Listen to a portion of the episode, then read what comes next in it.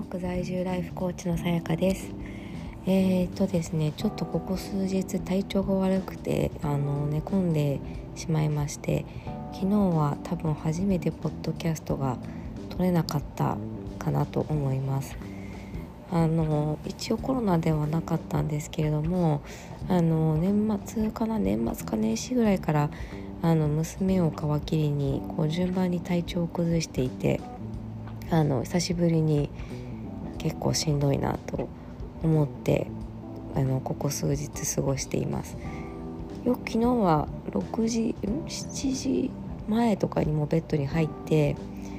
あの何時頃眠りついたか分かんないですけど、まあ、寝たり起きたりしながら過ごしたんですが朝もう一回あの息子の面倒を見て、まあ、夫が起きてきた時にもう一回ベッドに入ったらちょっと楽になったかなという感じです。よかったです。あのうん、このままもうあの回復まで持っていきたいなと思ってます。で今日はですね 今ね途中でちょっと咳が出るかもしれないです。あの視点を変えるパレットなんマインドのやっぱ大切さ、うん、について改めてあの感じたことがあったのでお話ししてみたいなと思います。あの私は今あのチューズマキャリアネットというあのチューズマの、まあ、キャリアチューズマっていうのは、えーと、例えば、まあ、ちょっと妻っていうのはあれなので女性っていう風にはなってしまってるんですが、まあ、配偶者のあの仕事の都合で海外に来ている人たち。でそういう人たちっていうのは例えばあの渡航前に仕事をしていたとしても配偶者の都合で一旦中断せざるを得なくなるパターンがすごく多いんですよね。まあラッキーだったら会社が派遣してくれるみたいな人も中にはいると思うんですけどまだまだそういう人はもう本当に少ないのでほとんどは中断する辞めるか休職するっていう形でついてくる。であの駐在期間っていうのも、まあ、ある程度最初言われていてもそれって合ってないようなもんだったりする場合が多いのでじゃあ駐在期間ねどうやって過ごせば日本帰ってからまたすんなりキャリアがスタートできるかとかそのビザの問題であの就労できなかったりその配偶者の会社の方針で、えーと、就労できない場合があるので仕事続けたくても続けられない人っていうのは結構いらっしゃるんですね。でそれをサポートするあのそういった方々をサポートする団体に今私もその運営側としてあのまあ主には私はインスタのあの広報なんですけれどもあのとして入っているんですがそこで定期的にあのミーティングをしていてでやっぱ運営されてる方ってあのみんなこうボランティアでやっているのであのやっぱ意識が高くないとなかなかあのね金金銭がないのやり取りがない中その時間を割くっていうことがあの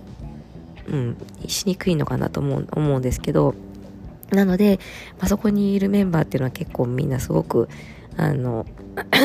意識が高くてであのまあ私も以前仕事をしてた時に、まあ、今もそうなんですけど何がその大きな違いかなって思った時に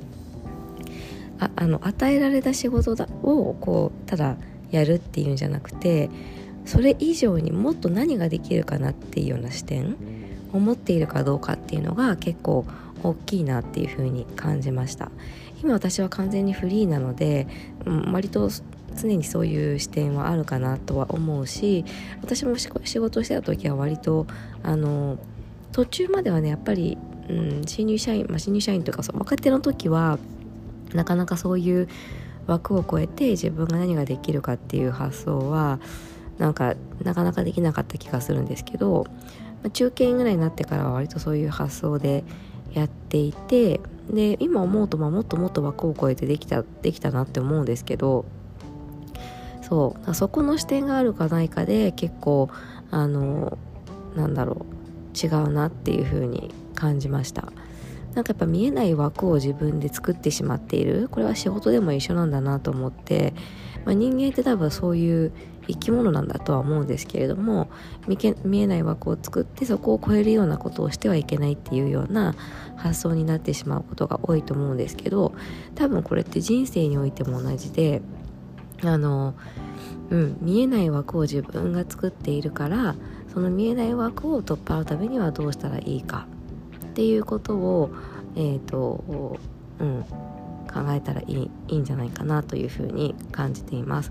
私もコーチングをしている時にあの、まあ、常に考えてみたらそういう視点でクライアントのことを見ているなと思ってそのクライアントがどんな見えないこう枠を自分で作ってしまっているんだろう、まあ、それが唯一あのいわゆるマインドブロックというものなんですけれどもそれをとにかく外して解き放ってもっともっとあの自分が思っているよりもあの高いもの大きいものをこう実現していくっていうことですね。うん、そこが、えーと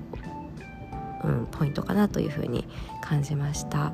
なんかちょっと声が多分ガラガラして聞きづらいと思うのであの今日はこれぐらいにしておきたいと思います。今回も聞いてくださってありがとうございました。素敵な一日をお過ごしください。